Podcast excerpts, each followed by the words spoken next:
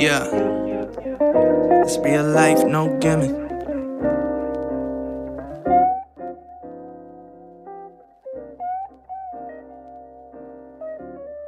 Yeah. What's going on, everybody? Welcome back to the Triple S Podcast. I'm your host, Brandon Smith. I just want to start off by saying happy holidays, Merry Christmas to everyone out there listening. Hopefully you guys all got to enjoy some nice time with family and friends and get some good food, and you got the presents that you were hoping for, and the people that got your presents were happy with what you got them. So today, we're going to dive into this past week in sports. We're going to talk about football, NFL football, college football. We're going to talk a little bit about the NBA, which started up last week. And we're going to talk about the last UFC card of the year, how it went down. So let's get right into it. Week 15 in the NFL started off with a bang. The LA Chargers took on the Las Vegas Raiders. That was a great game, ended up going to overtime. And I think the main storyline of this game was that Derek Carr for the Las Vegas Raiders looked to pull his groin, or he had some type of groin injury early in the game. And Marcus Mariota, y'all remember him from the Tennessee Titans? He's a backup in Las Vegas. He stepped in, and for the most part, he looked really, really good. When it came down to it, though, in crunch time, he ended up throwing an interception that should have cost Vegas the game in regulation. The Chargers were able to return the interception for quite a few yards. Mariota did end up getting the tackle, though, to save the touchdown, and the Chargers got into field goal range to get a potential game winner, and, of course, they missed. Classic Chargers-type football. But they ended up getting the win in overtime anyway. Justin Herbert looked great, I have to say. Although the Raiders' defense is very, very bad and they're dealing with a lot of injuries, Herbert still looked really good. And he had a huge throw in overtime to set up the game-winning field goal. Really, really good game overall by him. Next game, we're going to talk about my team, the Miami Dolphins, with a 22-12 win over the New England Patriots. And this game was sweet for quite a few reasons. If you know anything about NFL football and the Patriots, one thing that a lot of people love to talk about is, oh, Bill Belichick is so good against rookie quarterbacks. He doesn't lose to the rookie quarterbacks. He's so good. He knows how to game plan against them. And Tua Tagovailoa, rookie quarterback for the Miami Dolphins, although it wasn't a stellar game for him, he was able to overcome adversity, throw an early interception, came back, had two rushing touchdowns, and lead his team to a win.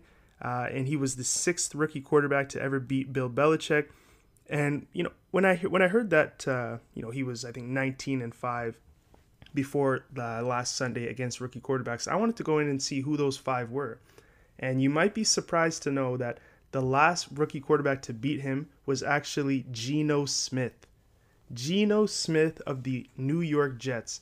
So as soon as I saw that, I kind of took that whole old Belichick against rookie quarterbacks with a grain of salt, because if he could lose to Geno Smith, he could lose to anybody. So although it's a good record nonetheless, and Bill Belichick deserves a lot of credit, let's not act like he can't lose to rookie quarterbacks. He did last Sunday, and he did to Geno Smith. And there was a few other names there that are escaping me right now that were not the greatest quarterbacks in the world that beat him as rookies. The other reason that this game was so sweet is because the New England Patriots are now mathematically eliminated from the playoffs. That is not something we've been able to say for, 12 years. Since 2008, the Patriots have made the playoffs every single season. But that comes to an end this year. Miami Dolphins put a halt to it. The Patriots fall to 6-8, and the best they can do now is become a .500 team. The not so fortunate part about this result is that, as someone I wouldn't say I'm a Cam Newton lover, but I was definitely a fan of his back in the day when he had those great years in Carolina. Unfortunately, this may spell the end of Cam Newton as a starter. Maybe a team takes a chance on him next year. I don't believe it'll be New England. I think they're going to go a different route, whether it's Stidham or the draft or free agency, but or via trade as well. But I don't think that Cam Newton will be the 2021 starter for the New England Patriots. And based off what he put out this year, it was not great. I'm not sure how many teams are going to be vying for Cam Newton's services. So that's the kind of downside of this game and this season as a whole for the New England Patriots. The next game we're going to talk about is going to seem really, really eerily familiar for a lot of people. The Tampa Bay Buccaneers, led by Tom Brady, with a huge comeback win 31-27 over the Atlanta Falcons. Where have I heard this before? 28-3. Tom Brady is just one for, you know, letting the Atlanta Falcons think that they have a big lead, they're going to win, and then coming back. And I even saw this picture. I'm going to pop it up right here. It's going around on social media, and it's a picture of Tom Brady from the Super Bowl against the Falcons when they're losing big. And then right beside it is it seems like the almost identical picture minus the Patriots uniform, you know, give him a Tampa Bay uniform, of Tom Brady, you know, in the same posture, hanging his head on the sidelines when they were down big to the Falcons this time around. And in both cases, he's able to pull off improbable comeback wins. Well, I don't even know if I could say improbable, because when you have a lead against Atlanta, you should almost feel like you're winning the game. But nonetheless, at two different points in that game, Tampa Bay was down 17-0 to start, and then they were also down 24-7.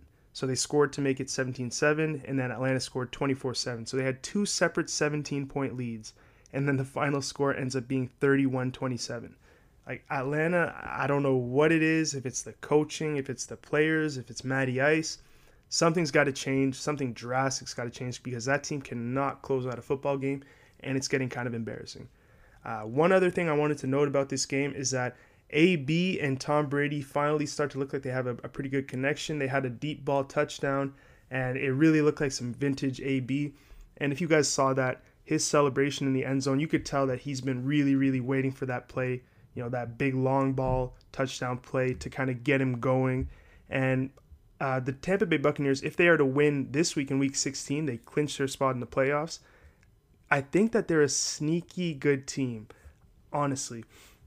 A lot of people might think I'm crazy for saying that, but I think at the beginning of the year, they were looked at as favorites. They've done their fair share of losing and, you know, playing poorly in primetime to get everyone off of their hype train, but maybe that's just what a team like that needs. Maybe they were playing poorly under the pressure, but now that, you know, they still have Tom Brady, they have Antonio Brown, they have weapons everywhere, Mike Evans, Chris Godwin, Leonard Fournette, Ronald Jones, if he can get back off the injured reserve COVID list. They have a team, and their defense is very, very strong. They have a team that can make a playoff run, and especially if no one is really paying too much attention to them, I think that this could be a sneaky good playoff team if they can get in there. Now, do I think that's the case? Maybe not, but I just think it's an interesting take, and it's possible. This next game is really, really good for me as a Dolphins fan to talk about in some ways, but also it's hard for me to talk about as a Deshaun Watson fan. A tough, tough loss for the Texans once again. They lose to the Colts for the second time in 3 weeks by one score. And in both games, they're in the red zone. They have a chance to, you know, in the first game 2 weeks ago, they had a chance to win the game. They were down 20-6. A touchdown and the extra point wins the game. Deshaun Watson, you know, bad snap, or whether he fumbled the snap, I can't quite remember. But there was a bad exchange at the snap. Fumbled the ball, recovered by the Colts, game over. This week, the Colts are up 27-20. The Texans have the ball in the red zone. Deshaun Watson completes a pass to Kiki Kuti, makes a couple guys miss. He's on the 1 or 2 yard line, and then Darius Leonard, the all-pro linebacker, comes from behind and punches the ball out. Colts recover it in the end zone, game over. That's two heartbreaking division losses for the Texans to the Colts this year. It makes my heart really, really hurt for Deshaun Watson, because he's doing everything he can. He doesn't have the weapons that he once had. You know, we already know DeAndre Hopkins is gone. Will Fuller is suspended for the rest of the year. They even got rid of Kenny Stills. So this team is decimated in terms of weapons. So really, really, my heart goes out to Deshaun Watson. But at the same time, keep losing. Help that Miami Dolphins draft pick you gave us for Laramie Tunsil. So it's kind of a bittersweet. And although it's a tough loss for the Texans, give credit to the Colts. You know, that team is playing really well right now. They're trying to keep pace in the AFC South with the Tennessee Titans. And we're going to talk about that when we talk about Week 16. But I think they have a good chance to actually win that division, even though they currently sit in the wildcard spot. And I'll talk about why in just a moment. When I talk about this next game, I'm going to try my best not to laugh. But there's just something so funny about it. The New York Jets, Jets, Jets, got a win that I don't think any of their fan base wanted. 23-20 over no other than the Los Angeles Rams, who looked like before this game to be an NFC favorite. Funny story, I'm in a fantasy football league and we have a group chat on Facebook, and someone in the group chat before week 15 said that they think that the LA Rams are honestly a favorite, you know, even over the Packers, over the Seahawks and some of the other teams, to be the NFC champion and potentially take on Kansas City or whoever comes out of the AFC. And right after that gets said, they go and lose to the Jets 23-20. And, you know I just said that the Jets fan base cannot be more displeased with that win, but take it from a Miami Dolphins fan who last year, you know, our team was, everyone said that, you know, oh, Alabama could beat them, most college football teams could beat them, they're trying to lose, they're horrible, worst football team we've ever seen. That team went 5-11, and, you know, even though it may have, it could have potentially hurt our draft pick, we may not have gotten Tua, we got lucky, we still got him. But the thing is, I think that even though it affected the draft stock, it did something for the team's morale moving forward that, you know, is more valuable potentially than a draft pick. Now, I do realize I'm talking about Trevor Lawrence here, which is a very, very valuable draft pick, but there is something to be said for, you know, that moral victory of, you know, guys like Mekhi Becton, young guys on that team who are going to be there for the long haul that know, you know, if we put in the work, we have a good week, we can beat anybody. We can have success in this league. So I think that's very valuable to that team moving forward, even though they may now lose out on the first overall pick. And for the Rams, this was a humongous loss. Had they won that game, they would have probably, I believe they would have stayed in first place in the NFC West. They still have to play Seattle. They would have had a really good shot to control their destiny to take that division. Now they're a game back of Seattle. They still have to play Seattle. So to me, I don't see, unless Seattle collapses, I don't see a way that they lose out on the division. But, I mean, it is possible.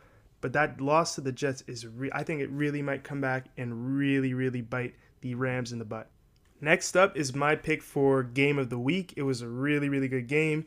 It was the Kansas City Chiefs that went all the way to New Orleans to take on the New Orleans Saints. The final score was 32-29.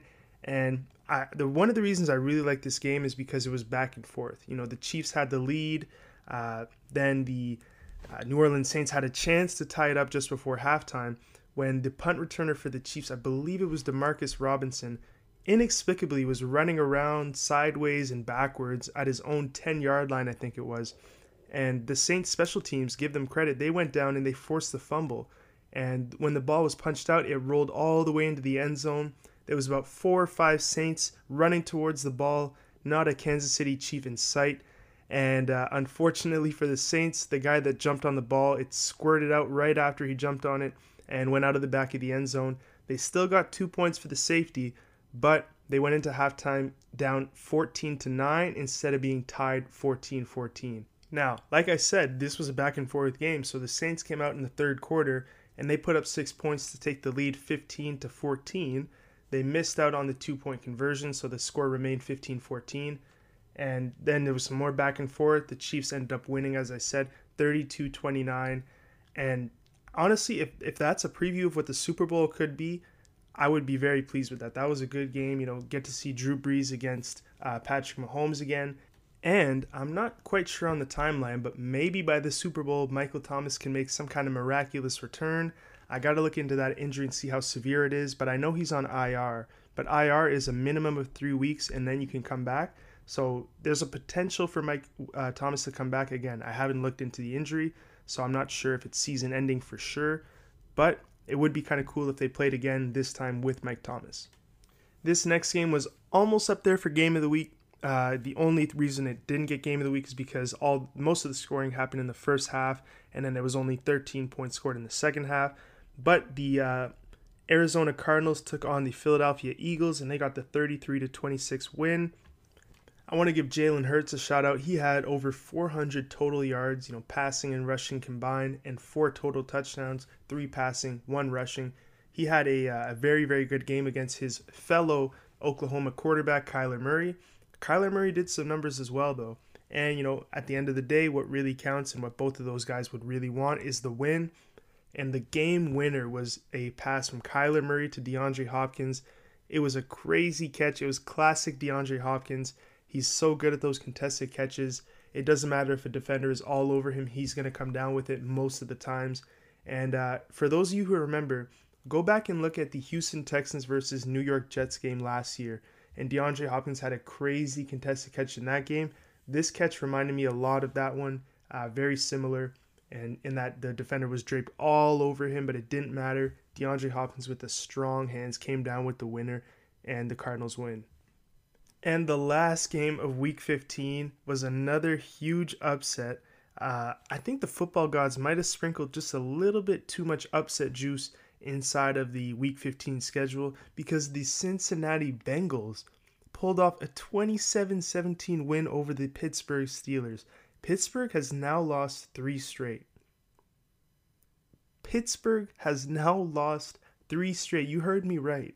This team started off 11-0, and now they're sitting at 11-3.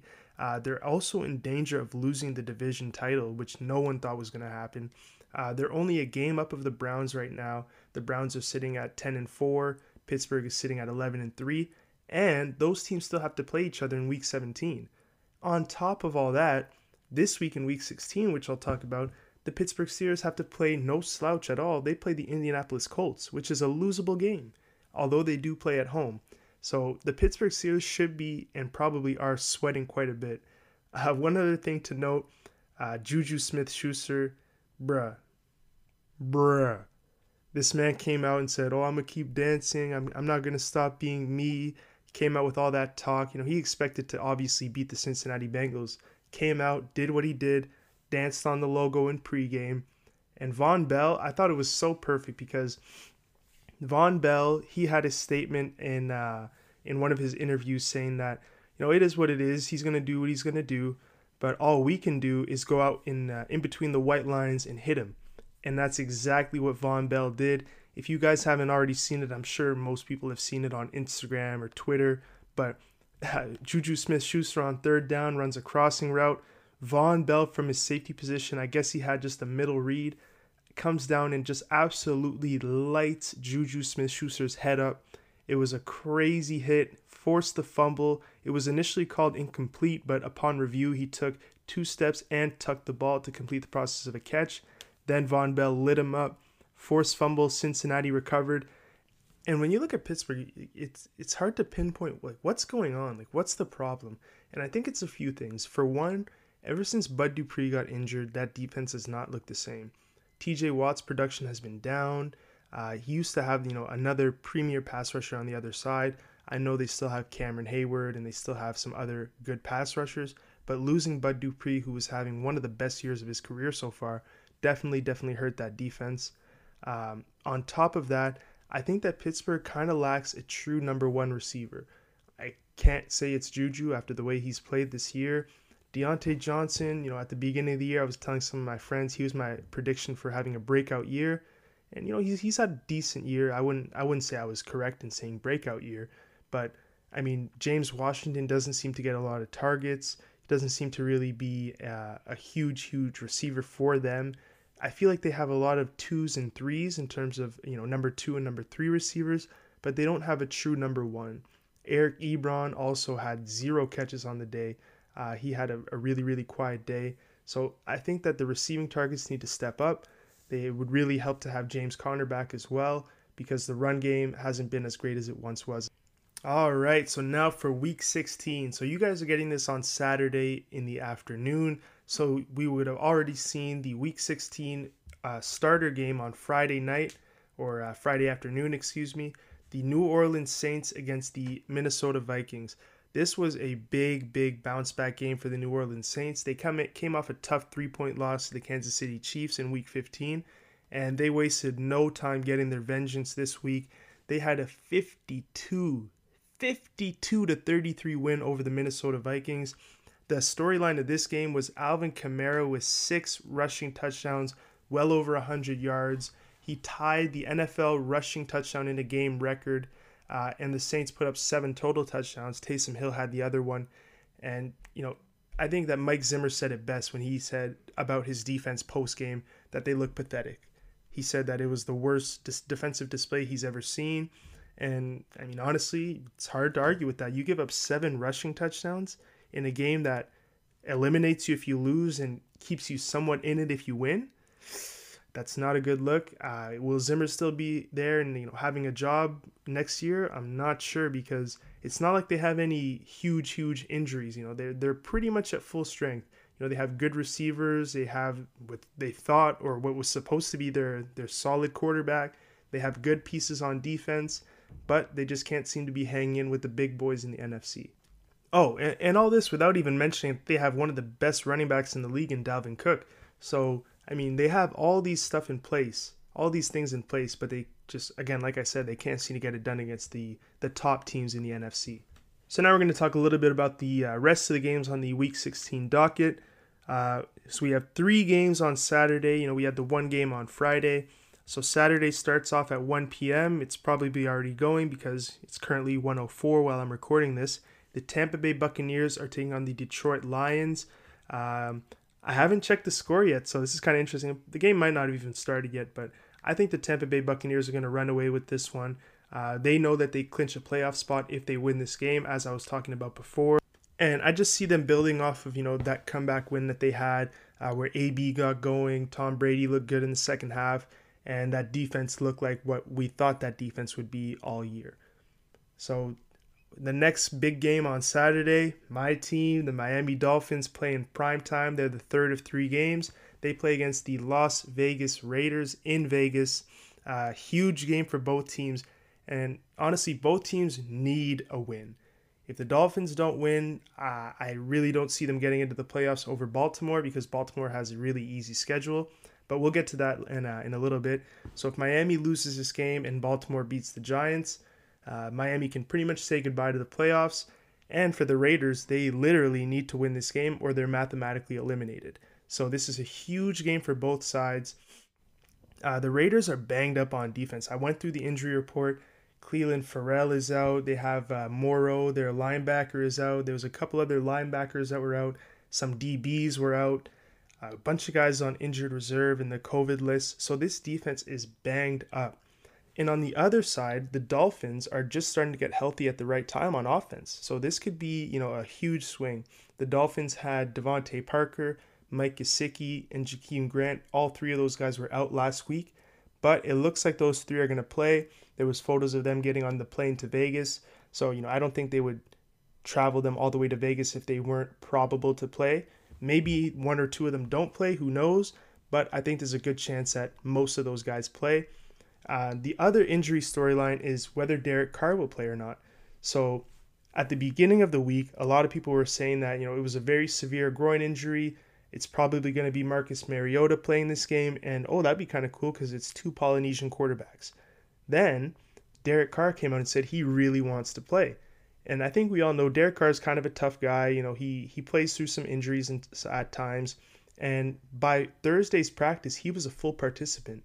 So I believe he was on Tuesday, he didn't practice. Then he was limited on Wednesday. And then on Friday, he was a full participant, I believe. And he's actually not even on the injury report for this game. So he's healthy. Will he play, though? That's the other question. John Gruden said in an interview that he's not going to, you know, lay his cards out until he has to on who's going to be the quarterback for Saturday's game. The next game I'm going to talk about is the Colts taking on the Steelers in Pittsburgh. And this game is huge for the AFC playoff implications. The 2 seed, the wild card, just in general, this game is going to be huge for breaking down how the rest of the AFC is going to look for the playoff setting. So the Steelers, what I wrote down for this one is they need to stop the bleeding. They've lost 3 straight. If they lose 4 straight, I don't know. I think that there's a solid chance that they don't even win their division. If they lose 4 straight, I don't see them beating the Browns in Week 17. They lose 5 straight, and then they're probably a 1-game exit in the playoffs. If they, however, can get a big win against the Colts and stop the bleeding at 3 losses in a row and get a home win against a really solid opponent like the Colts, then maybe that's a sign that the tides have turned and that the Steelers can actually make some noise. I mean, I still don't see them going very far. I actually don't even see them winning a playoff game, even if they win tomorrow. But for their sake, this is a huge, huge game to stop the bleeding. For the Colts, this is a huge opportunity to overtake the Tennessee Titans in the AFC South race because, as I'm going to talk about in just a second, the Tennessee Titans take on the Green Bay Packers at Lambeau Field, which is a tough place to play. I don't really see Tennessee winning that game. So, sitting at the same record, if Tennessee loses tomorrow and the Colts are able to beat the Steelers, they will take a one-game lead in the AFC South with only one game remaining. So that'll be huge for the Colts if they are able to pull off a win in Pittsburgh. So the other team that would actually have a vested interest in those two games going the way that I just described, other than Indianapolis, is the Buffalo Bills.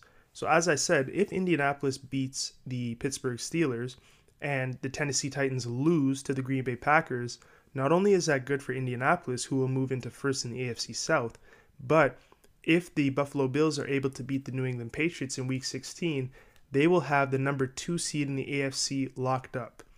Now, I know that there's some people like Chris Sims who say that other than the 1 seed, the seeding doesn't matter, which is complete crap. Like, of course you're going to play for seeding.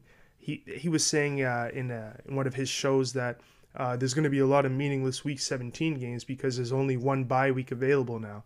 But what he fails to realize is that, teams are going to be wanting to get to that number 2 or 3 seed, because what it means is if you're the 2 seed, you only see Kansas City in the AFC Championship, and if by some crazy miracle Kansas City loses before then, you can even host the AFC Championship as the number 2 seed. So you definitely want to play for the number 2 seed, and as I said, if Buffalo wins, Green Bay wins, and Indianapolis wins, Buffalo enters Week 17 locked up in the number 2 overall seed in the AFC. So this next game has a lot to do with the playoff race as well. We have the New York Giants going to Baltimore to take on the Ravens. The New York Giants are one game back of the Washington football team in the NFC least division race, so they're definitely going to be looking for a win with only 2 games left. And the Baltimore Ravens need to win out and hope that Miami loses a game to sneak into the playoffs as the number 7 seed. So both of these teams are going to be fighting really, really hard. I do see Baltimore running away with this one, although I do think it'll be a sneaky good game if Daniel Jones plays for the New York Giants.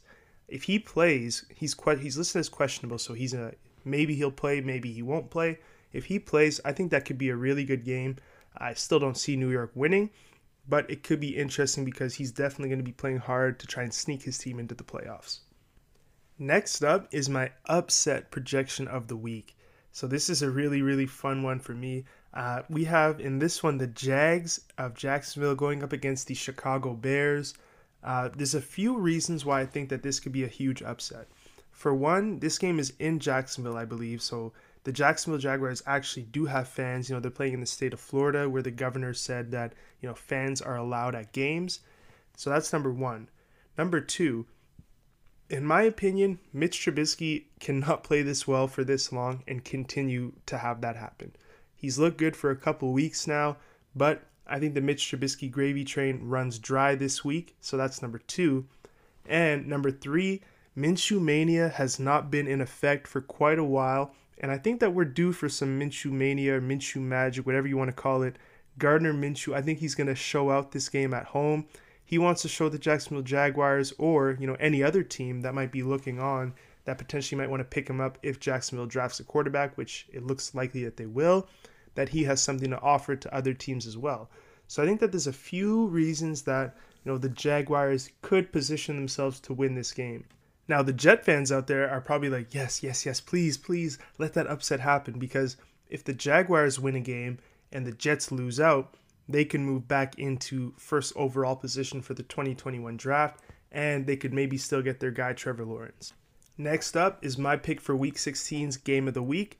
We have the Los Angeles Rams taking on the Seattle Seahawks. This is a huge, huge game for the NFC West title race. And it's a huge game for the LA Rams, to be honest. They're coming off a loss to the New York Jets, as we talked about earlier. So they have a lot to prove this week. If they can come out and get a win at Seattle, I think a lot of people are going to maybe not forget about the Jets loss, because that's we're not going to forget about that for a little while. They're going to get laughed at for a good while for that one. But it would show people that, okay, that was just, you know, a little blip on the radar. This team is still pretty solid. If they can go into Seattle and win and tie them up record-wise going into Week 17. On the other hand, if the Seahawks get a win, so this is a huge game for them as well, they lock up the NFC West and they win the division, which would be huge for them. They get to host the playoff game. This game, in my opinion, comes down to Jared Goff. I think he's going to be the X factor. If he plays the way he played against the Jets, you could kiss that game goodbye if you're a Rams fan. But, you know, if he can get back on track, you know, get Cooper Kupp involved, get Robert Woods involved, they can get that running game back going with Cam Akers and Darrell Henderson, Malcolm Brown. I think that they could, you know, have a potential to win this game and shock the Seahawks at home. So, but I think it really comes down to Jared Goff. If he plays how he played last week, not a chance. But if he can get back on track, you know, get his weapons involved, I could honestly see the Rams winning this game. And the last game of Week 16 that I'm going to talk about is the Tennessee Titans traveling to Lambeau Field to take on the Green Bay Packers. We talked about this game a little bit before and the playoff implications that it has. One thing that we didn't mention, though, is that if the Packers are able to win, which I think they will, that'll lock up the number one seed for them in the NFC. And they'll be the only team in the NFC with a bye, which would be a huge, huge plus for them. You know, give some guys a chance to rest their nicks and bruises and get really, really healthy for a deep playoff run. For the Titans, on the other hand, they're not going to be, you know, rolling over. They're a tough team, and they're going to be playing to maintain that number one spot in the AFC South, because the Colts are breathing down their necks right now. They have the same record, but the Tennessee Titans currently hold the tiebreaker. So they definitely want to win and, you know, maintain that number one spot in the AFC South. Another cool storyline is that Derrick Henry is on the race for 2,000 yards. He only needs 161 yards per game in these last two games to get there. And for anyone that's watched Derrick Henry or knows what he's capable of, you know that that's more than possible. He could go for 200 in a given game. So, you know, Derrick Henry, 161 times 2 or more, and he's going to reach 2,000 yards. My prediction, I don't think he'll get there. I think that against the Packers, he'll have around, you know, 70 or 80 yards, and then next week maybe give him 100 or so, but I don't think that I think he'll end up just short. He'll be somewhere in the high 1800s or low 1900s for total yardage for the season.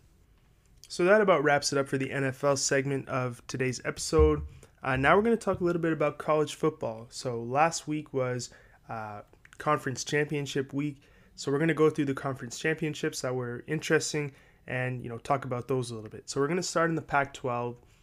In this game, it was Oregon taking on the undefeated USC Trojans. And surprisingly, the Oregon Ducks were able to come up with a win and keep the USC Trojans from winning the Pac-12 and going undefeated. And usually, you know, in a championship game, you know, the winning team's quarterback ends up being the MVP. Not the case in this game. Kayvon Thibodeau, when he got initially recruited to Oregon, you know, there's a bunch of pictures that went around on social media of him because he's a huge beast. You know, he was a top high school player, and he's really, really done some good work at Oregon. He was the MVP of the Pac-12 championship, had a bunch of huge plays. And, you know, watching that game, all I could think is, who's going to get this guy in the draft? I think he's staying for another year, if I'm not mistaken. I don't believe he's coming out in the 2021 draft. But whenever he gets to the NFL, you know, the NFL is on notice from now. When you hear the name Kayvon Thibodeau in the draft, or if you hear his name, you know, in an NFL broadcast, be prepared. He's there to wreck a game.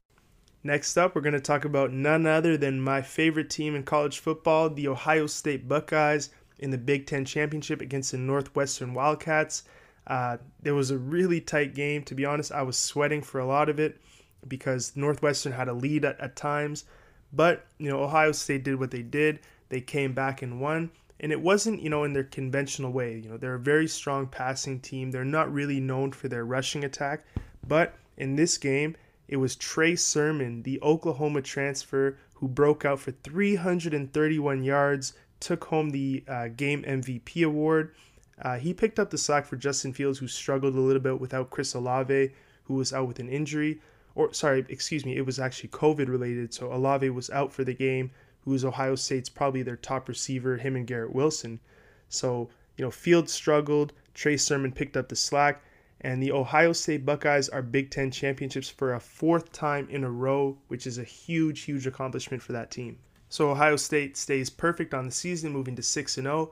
And on top of that, they not only did they maintain their spot in the college football playoff at 4, they actually improved from 4 to 3 with Notre Dame's loss. Notre Dame dropped down to 4, but we're going to talk about that in just a second. So this next game was not a conference championship, but it was a big SEC game for number 5 Texas A&M. Texas A&M was trying desperately, to make a push to get into the college football playoff. They're sitting at number 5. They were probably hoping for a win and one of the teams in the top 4 to lose. And number 2 actually played number 3, so they were probably hoping, we win, and then the loser of Notre Dame versus Clemson drops out. But again, we're going to talk about that in a second. So they took care of their job. Texas A&M beat Tennessee 34-13, trying to push into that playoff. And one thing I thought was pretty interesting, after the game, Jimbo Fisher was interviewed, and he gave a very, very fiery post-game interview saying that, there's some teams that didn't even play 7 games, and we just won 7 games in a row against the SEC. He did his best to make the claim for his team to get in there, which, you can't fault the guy. That's what he's supposed to do. But all that claiming and convincing was not enough for the committee. They stayed outside of the top 4. They didn't move at all. They stayed at number 5. And we're going to get to the reason why in just a second.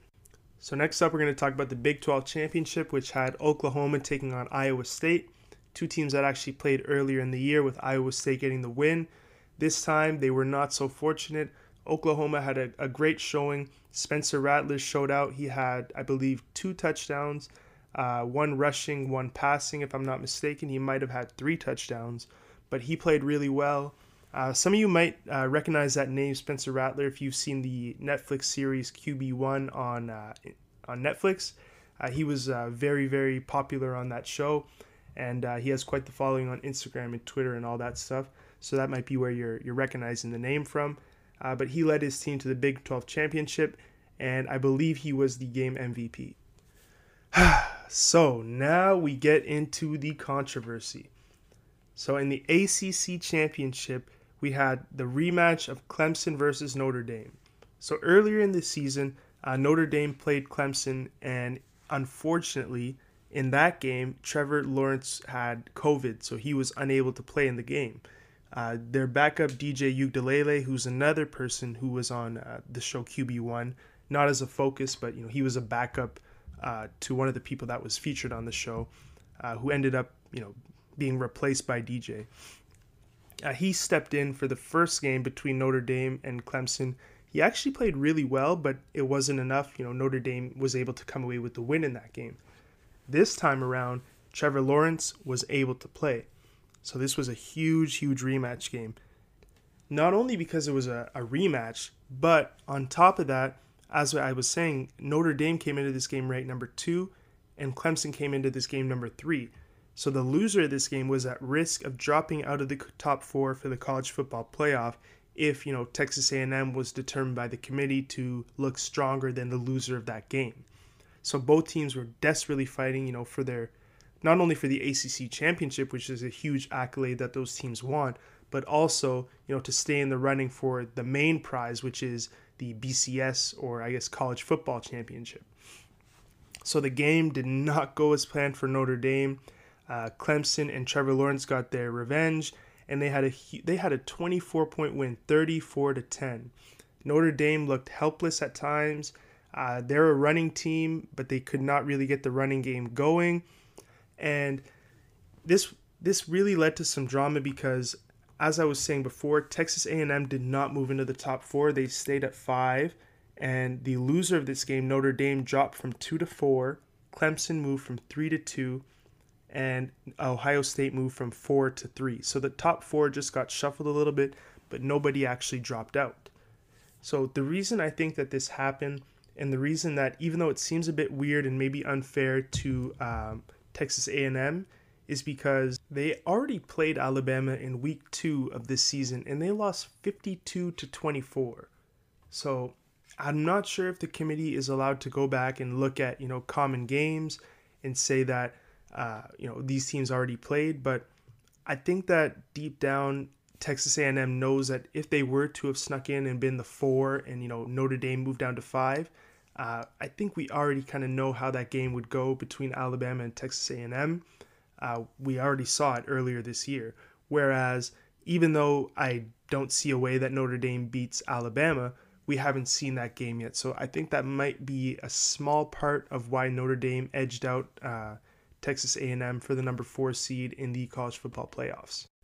So speaking of Alabama, the next game we're going to talk about is the SEC Championship game, which had Alabama taking on the Florida Gators, who just previously lost before to the LSU Tigers. So, you know, the way that the LSU versus Florida game went, I didn't see any way that Florida would beat Alabama, but they actually kept the game a little tighter than I think most people thought it would be. The final score was 52-46, so they actually put up quite a few points on Alabama's really good defense. So, you know, even though I was saying the game was a lot tighter than a lot of people probably would have thought, you know, myself included, watching the game, there was always a kind of sense that Alabama was going to hold them off. You know, they seemed to score when they needed to. They had bigger leads than, you know, the final lead, which was a 6-point win. They had bigger leads than 6 throughout the game, but it just seemed that whenever Florida kind of got close, Alabama was like, okay, let's put this shadow of a doubt to bed. And a big part of that was DeVonta Smith, who I think should be honestly the Heisman Trophy winner. I'm a little bit biased as a former receiver, and I think that, you know, it'd be cool to see a receiver win the Heisman.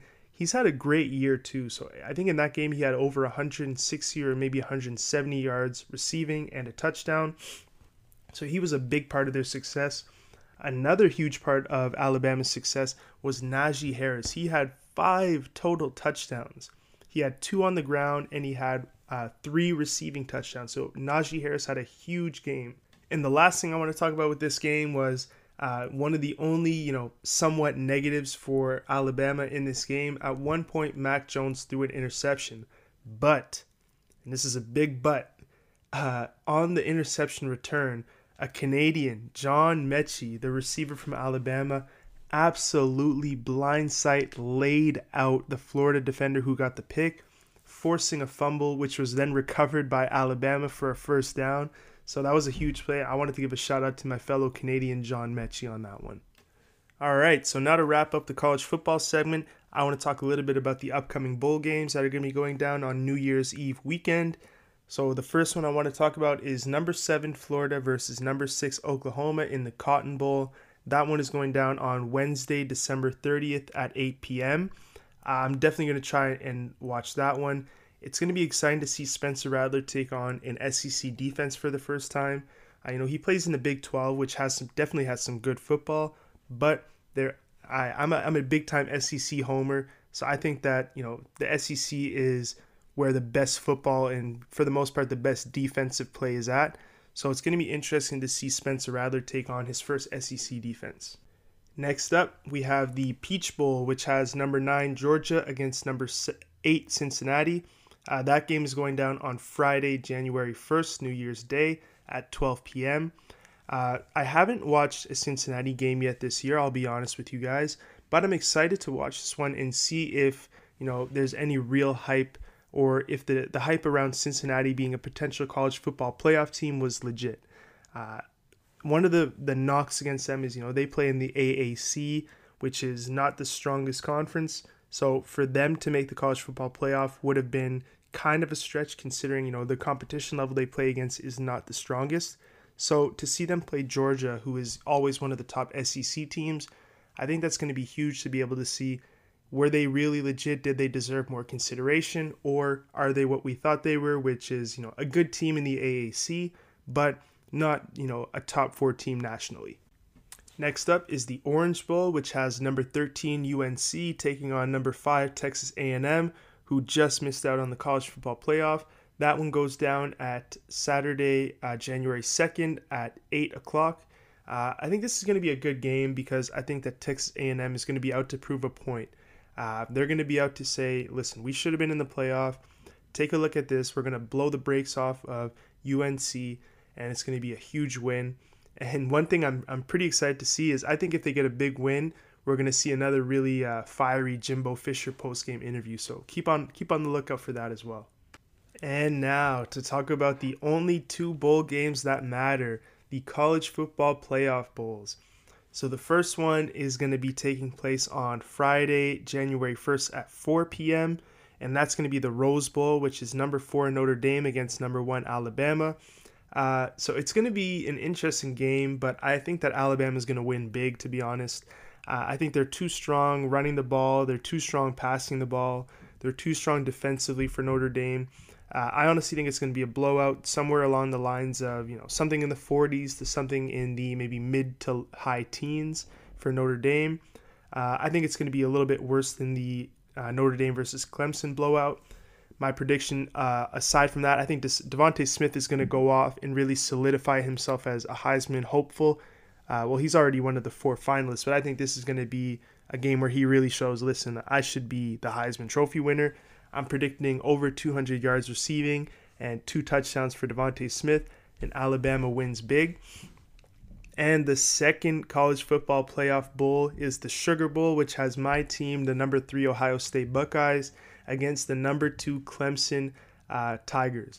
That game is going to be Friday, January 1st, same day at 8 p.m., so right after the Alabama game.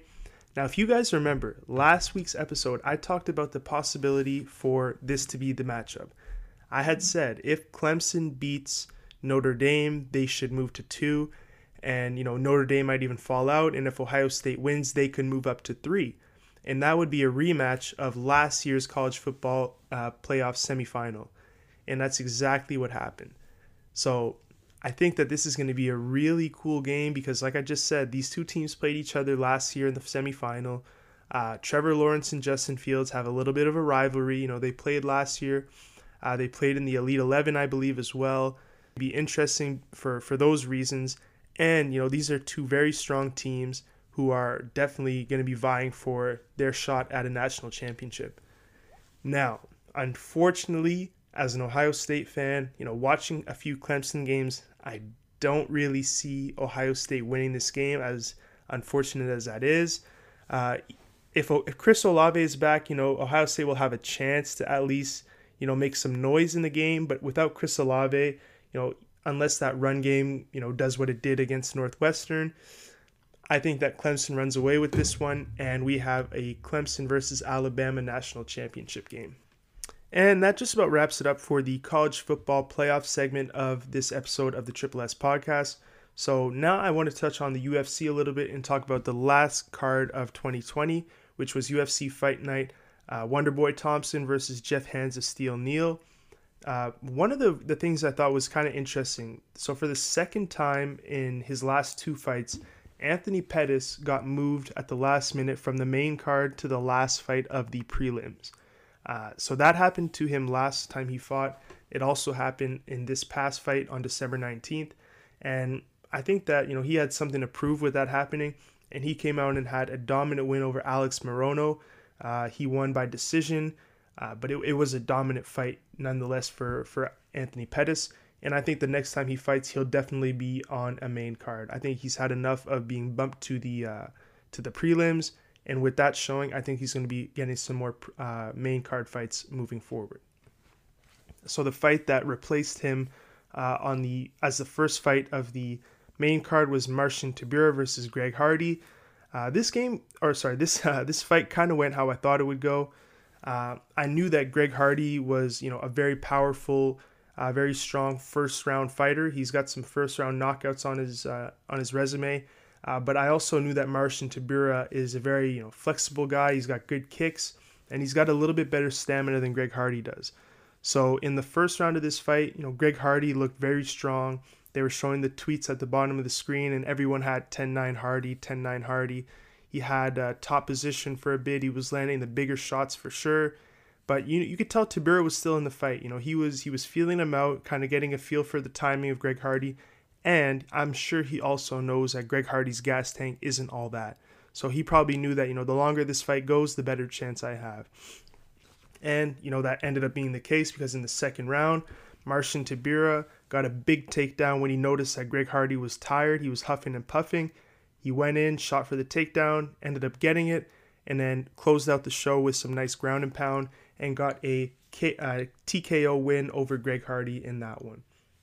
The next fight was a little disappointing for me. I'm a kind of a Marlon Moraes fan. You know, I like to watch him fight. And, you know, the last time he fought, which I talked about on the last episode, was against Cody Sandhagen. He looked good in that fight, and then, you know, he just kind of started to fall apart right towards the end, and Sandhagen ended up TKOing him, which was eerily similar to this fight with Rob Font, which he also lost by TKO. Marlon Moraes looked to be the more dominant fighter for the majority of the first round, and then something just flipped a switch. Rob Font's jabs started connecting. Moraes was kind of, you know, going in a little bit wild. His timing was a little predictable, trying to go in with big overhand shots. And every time he was going in, Rob Font was clipping him with the jab, And then eventually one of the jabs he landed on Moraes was right on the button. And Moraes' knees kind of buckled. He started to fall. Rob Font saw that, jumped on him, closed out the show with a TKO win. And you could just tell Marlon Moraes, he looked defeated after that loss. That's two losses in a very similar fashion in fights where he looked good. And then, you know, something just kind of flips and he ends up losing the fight by TKO. So next up on the card was Michelle Pereira against Kaylin Williams. And if you guys watched last week's episode, I hyped this fight up. I thought it was going to be really, really interesting. You know, Michelle Pereira is one that does a lot of, he does like some backflip kicks, spinning attacks. He has a lot of pressure in his game. And Kaylin Williams is a guy who has dynamite in his gloves. This was my first time watching him fight. So I thought there was no way that this fight wouldn't be, you know, an absolute banger, really, really good fight. But unfortunately, for whatever reason, the two fighters seemed to be kind of timid. I don't know if they were, you know, afraid of the other fighters. Like, it was Kaylin Williams afraid of Michelle Pereira doing something crazy? Was Michelle Pereira afraid of Kaylin Williams' power? I'm not sure what exactly happened, but there wasn't as much action as I thought there would be. I thought there was no way this fight would go to decision, which it ended up going to. And Michelle Pereira got the win. And that decision to me was a little bit odd because I thought Kaylin Williams won the fight personally, just watching it. I thought he landed the more significant strikes. I thought he landed more often for sure. But, you know, nonetheless, if you don't finish the fight, then, you know, you leave it in the hands of the judges. And that's exactly what Kaylin Williams did. Even though I thought he deserved to get the win, you know, he didn't get the finish. So whenever you don't get a finish, you leave it in the hands of the judges. And UFC judges, as I said last week, they've proven time and time again that they're questionable. Next up was the co-main event. We had Marlon Chito Vera against Jose Aldo. This one I'm laughing because on last week's episode, I said that I would be betting a small amount on Chito Vera to win because he was an underdog. I thought that he looked really good against Sugar Sean O'Malley in his last fight. And Jose Aldo has been on a little bit of a downturn as of late. But that didn't work out as planned. Jose Aldo got a win over Chito Vera by decision. It was a dominant win, you know, start to end. There was never a point where it was really in doubt. You know, one of those fights where the judges couldn't really mess it up. And Jose Aldo had a well-deserved win. He looked kind of like the Jose Aldo of old. And Chito Vera, for him, I thought it was really surprising. You know, he took a step back. He looked really good against Sugar Sean O'Malley, as I said. But, you know, he took a step back against Jose Aldo. And I'm not sure what's going to be next for him. He was ranked 15 in this going into that fight. He'll probably drop out of the top 15. And I'm not sure what's next for Chito Vera. And last but not least, the last fight of 2020, we had Stephen Wonderboy Thompson taking on Jeff Hands of Steel Neal in the main event of this fight card. This was a good fight. It went all the way to decision. Wonderboy looked dominant. He had a few of his patented, you know, spinning kicks. Wonderboy is very, very technical, and that was on display in this fight. You know, he was very good at managing range. He stayed out of Jeff Neal's range to land those big power shots that Jeff Hands of Steel Neal, I mean, you have the name Hands of Steel Neal for a reason. So he stayed out of that range where Neal could land shots that he's known for landing. So credit to Stephen Wonderboy Thompson for a dominant win over Jeff Neal. And, you know, for Stephen Thompson, this is a big fight because Jeff Neal is no slouch. You know, a lot of people were probably watching this fight and saying The winner of this fight is going to be kind of in that group of contenders right now at the top of the welterweight division.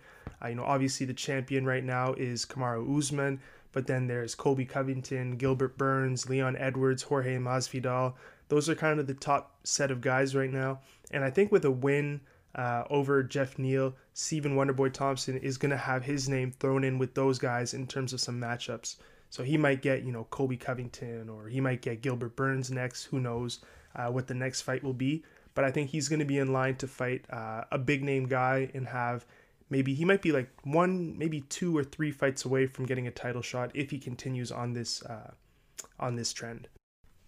And last but not least, I'm going to touch just a little bit on the NBA season, which kicked off on Tuesday, December 22nd. NBA fans are definitely rejoicing right now. It's been the shortest offseason of all time in the NBA, but, anytime you're a fan of a sport and they're in the offseason, it's painful. You love to tune in and watch your favorite teams or even any teams play games because you love the sport, you love the league. So the NBA was back on Tuesday, December 22nd, and the first game of the year was the Brooklyn Nets, the new-look Brooklyn Nets that now feature Kyrie Irving and Kevin Durant, taking on the Warriors, who now have Steph Curry healthy. This one was not close. Final score was 125-99 for the Brooklyn Nets. Both KD and Kyrie went off in this game. KD had 22 points, 5 rebounds, and 3 assists. And Kyrie Irving had 26 points, 4 assists, 4 rebounds. So the duo looked very good in that game. And, on top of that, they played their first game against the Warriors. They also played on the 25th on Christmas Day against the Boston Celtics and had a very similar scoreline. They beat a much better team. They beat the Boston Celtics 123-95. And again, the duo went off for a second time, and they went off even more. This time, KD dropped 29, had 3 assists, 4 rebounds, and Kyrie Irving dropped 37, 8 assists, and 6 rebounds. So, right now, it's looking like the team in the East is going to be the Brooklyn Nets. I say that with a grain of salt because you never know with Kyrie. He kind of can be a bit weird at times, but we'll see. He can be kind of touch and go, but if everything can stay consistent and everything can stay at a good level, personally, on the court, off the court, I think that the Nets are a dangerous, dangerous team in the East this year, and I don't think many teams want to see them when they're healthy.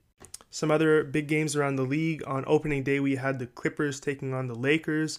They had a 116-109 win.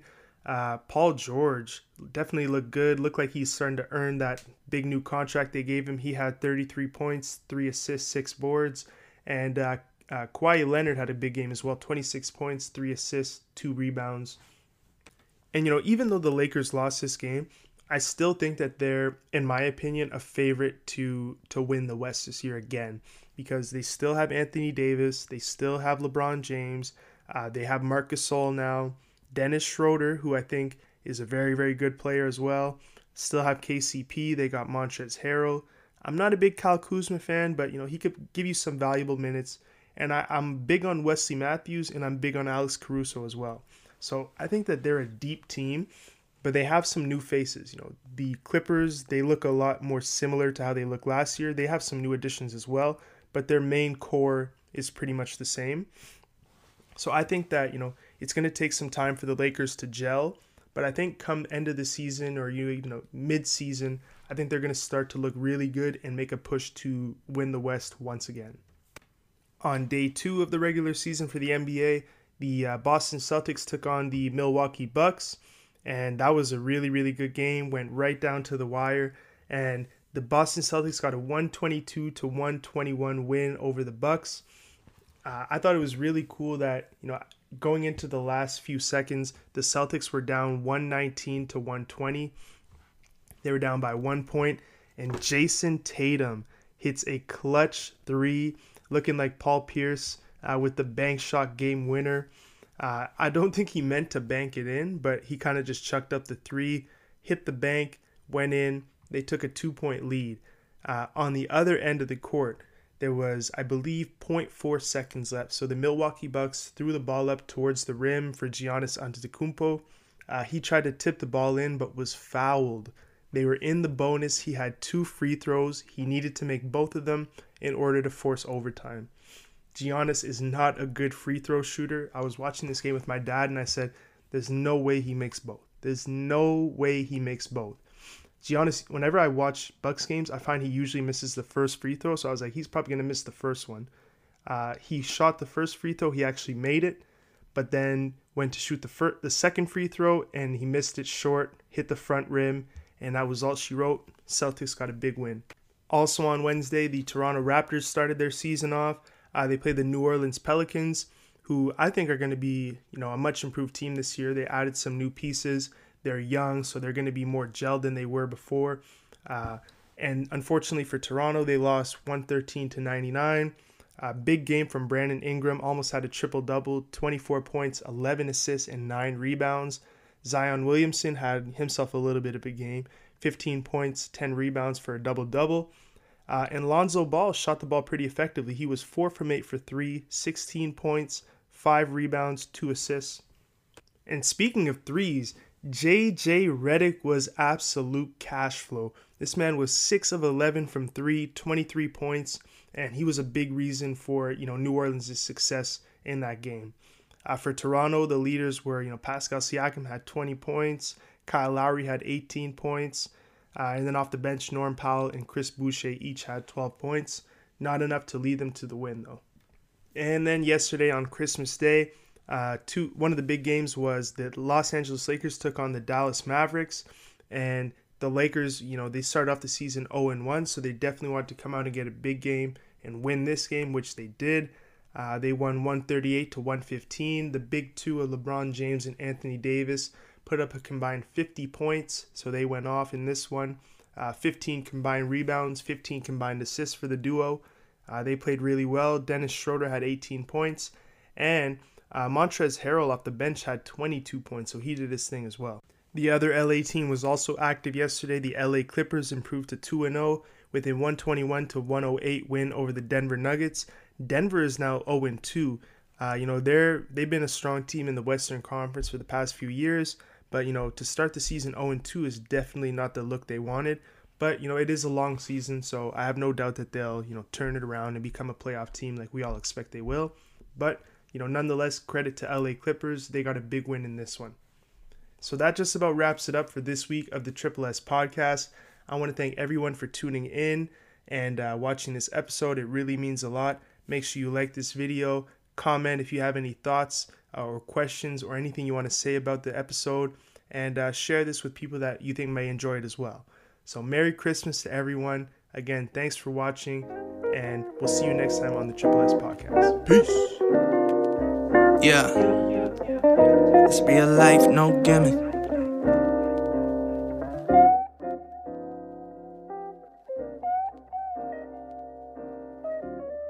Yeah.